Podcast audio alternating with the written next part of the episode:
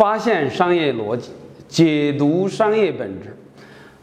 这一期的话题呀，我想仍然围绕着上两期的话题来延续。那我们来回顾一下上一期的话题。那么上一期的话题啊，是讲的围绕着万科事件的背后的中国产业经济之间的结构性的矛盾，也就是说，中国经济今天存在着这种虚拟经济的膨胀。超越的这个实体经济之间的这种结构性的这个能力支撑，换一句话说，虚拟经济和实体经济之间的结构不匹配，和导致他们的这种脱钩啊，形成了中国经济的一种不好的现象，那么导致。这个结构性的倾斜呀，让整个中国的产业经济啊不能够有效的持续。那么今天呢，仍然围绕着这么一个话题啊往下讲。那我想讲一个什么话题呢？讲中国推出的这么一个新的产业经济的这么一个力量下的创新创业，到底是否能够解决中国的产业经济问题了？这个话题啊。啊，其实我想谈到的是这三期的一个关联性。那么上上期讲到的美国模式是值得中国模式借鉴和学习的。那我讲到两个关键词，第一个叫做什么呀？叫做产业经济的这种循环经济。那么第二个关键词讲的是什么呢？讲的是这个产业经济的原驱动力在哪里？那么上一期是关键词叫什么？叫做。产业的虚拟经济和实体经济不匹配。那么今天这个话题，我是想讲如何在中国的创新创业的这么一个问题啊，来解决中国的产业经济问题了。其实我今天谈这个话题啊，仍然想谈一个本质，就是中国的创新创业没有有效的解决它的产业经济的本质问题。那么问题出在哪里呢？我想用三个关键词来说这个产业经济用创新创业不能解决的实际问题。那么第一个问题出在哪里呢？出在人身上。我们大家知道，自从提出了创新创业，中国全国各地呀兴起了各种各样的热潮啊。那么现在的步入社会的这些年轻人呐，和一些原来社会上的这种社会的基层人呢，都。涌向了这么一个创新创业的大潮，但是人是否有他们来构成未来中国产业转型转这个升级的这么一个基础呢？其实我觉得第一个人出了问题，什么意思？这一波人是解决不了中国创新创业的这么一个源头。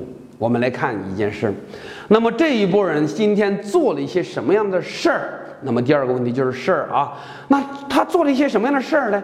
你看，举个例子，我们身边现在有很多，比如说，围绕着互联网经济来去做什么呀？做外卖的。那我们身边有很多人，他干什么呢？他学习如何去用互联网去做快递、做外卖、做餐饮行业。他们本来是想去做创新创业，关键问题出出呢。他们是围绕着市场的这种需求去做的创新创业，什么意思？他们认为他们要去用互联网的思维去做创新，他们其实破坏了这么一个产业经济。换一句话说，餐饮行业本身就已经形成了一个良性的这么一个竞争环境，由于这么一批。呃，无畏惧的这么一批年轻人，用一种新的思维方式，用一种不计成本的行为方式进入到这么一个行业里，完全破坏了这么一个行业的这么一个生态环境。他们这种恶性的竞争，他们完全不是基于了这么一个推动产业发展的竞争来进入到这个行业里面，其实。不但不是创新创业，更是破坏了这么一个产业经济的一种非常恶劣的那么一种行为。他们也不能形成真正的成功，原因很简单，他们认为他们是基于市场的这么一种新的力量进入行业里面，他们很难在这个行业里立足。原因很简单，他们打败不了这种传统存在的这种行业的竞争对手，他们。打败不了，他们形成不了一种真正的强有力的团队。所以呀，基于这种情况下，我们看到我们身边很多的这种年轻的团队，基于物流啊，基于配送啊，基于餐饮啊，基于互联网的这种营销啊，基于这种所谓的 O2O 模式的这种这种微销模式啊，我们来总结一下，全部都是基于市场营销的所谓的创新创业，全部是。这种强行的进入到一个传统的行业里的这种恶性竞争，破坏了传统的这种产业的机制，破坏了这种行业市场的这种存在的游戏规则。所以，这种围绕着错误的人的这种新的创新创业，不会真正的解决行业的创新创业的这么一个新的生命力。所以，我想讲的第一件事就是人错了。那么，到底怎么样的创新创业才是对的呢？我在上上一期讲到了美国模式，美国模式的原动力的源头在哪里啊？是在高校。换一句话说，他们是从高校开始就已经形成的这种创新创业的机制和创新创业的源头的这种原动力。换句话说，他们抓住了产业链的源头。抓住了这个研发的源头和这个原材料资源的源头来做的整个产业链的源头的创新创业，也就是说，从高校开始就已经做了创新创业的开始。所以呀，美国的创新创业的源头是从高校就已经开始了，从高校形成的这种萌芽呢，最后走到硅谷，形成一个孵化器的阶段，慢慢的在这种孵化器里面，这种温室里面形成一些萌芽，形成一些树苗儿，形成最后成为一种未来能长成参天大树的这种。树苗儿，最后为，最后移植到产业链里面去。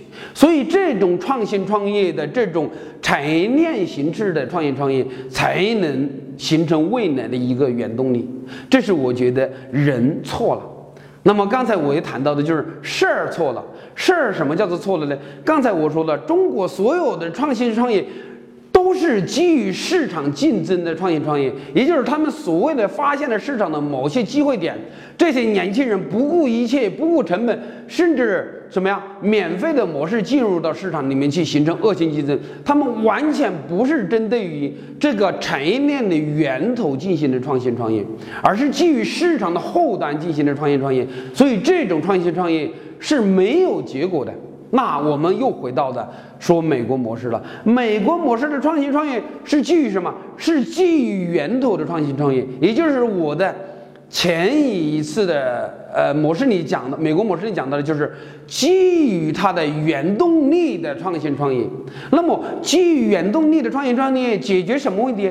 解决它带动了整个产业链的这么一个链条问题。所以基于源头的创新创业才会成功。而中国今天的创新创业没有解决这样一件事。总结一下，就是事儿错了。那么第三个关键词就是什么呀？就是环境和出路错了，什么意思啊？也就是说，基于前两端的这个人和这个事儿的创新创业呀，没有出路，什么意思啊？即使他做成的这件事，他们根根本没有一个有效的团队。第一，他的团队很年轻；第二个，他团队的能力不具备有这种市场的竞争力。换一句话说，本身就是在温室里的花朵，你突然把它放到什么呀？放到野外，放到户外去，它根本适应不了这个社会的这么一个环境的生存能力，它一定会。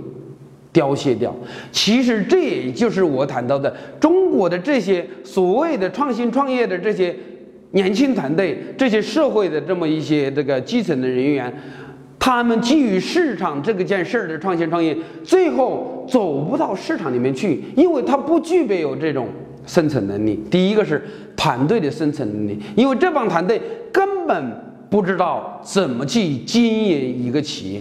他们不知道，在这个行业里面，这个产业里面，企业的经营的这种组织形态是经过很长一段时间才能历练成的。这第一个是人的问题，第二个出口问题。换一句话说，一个好的树苗，一个好的培育的种子，本来在这个温室里面长得非常好，突然把它放到环境里面，换一句话说，放到产业里面。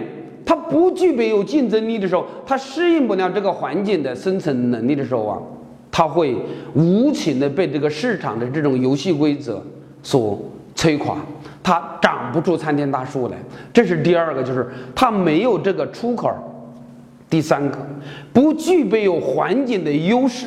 换一句话说，这些年轻人靠着自己的内心的这种热血，靠着这种斗志，靠着这种野心，这种拼搏的精神，去做了这么一件围绕着市场的竞争这么一个创新创业。但是他们忘了，整个环境并不需要这样的创新创业，所以资本不会支持他，市场也不会支持他。技术也不会支持他，包括优秀的团队和人都不会支持他。仍然基于这种野心的这种所谓的自我的创新创业，必然会走向灭亡。其实今天这个话题啊，我是想讲中国的创新创业要想真正解决、真正解决中国产业经济问题和能够撑起中国的产业经济问题啊，必须学习。美国的经济模式和产业模式，从我的上上期讲到的硅谷模式的这种循环经济和原驱动力的这种结构上去思考，如何解决未来中国的产业经济的一个致命话题。那么好，今天的话题我先讲到这里。那么这个话题其实还没完，我下一期会讲到中国的孵化器未来会承担。怎么样一个历史的使命？也就是说，中国的孵化器才能真正解决中国的创新创业，但是不是今天我们所看到的市面上这种孵化器，是一种全新的围绕着商业模式加的这么一个新的孵化器的理念，它可能会解决中国产业经济未来撑起中国实体经济和中国在。中国的这么一个产业支柱里面的经济力量，啊，谢谢大家。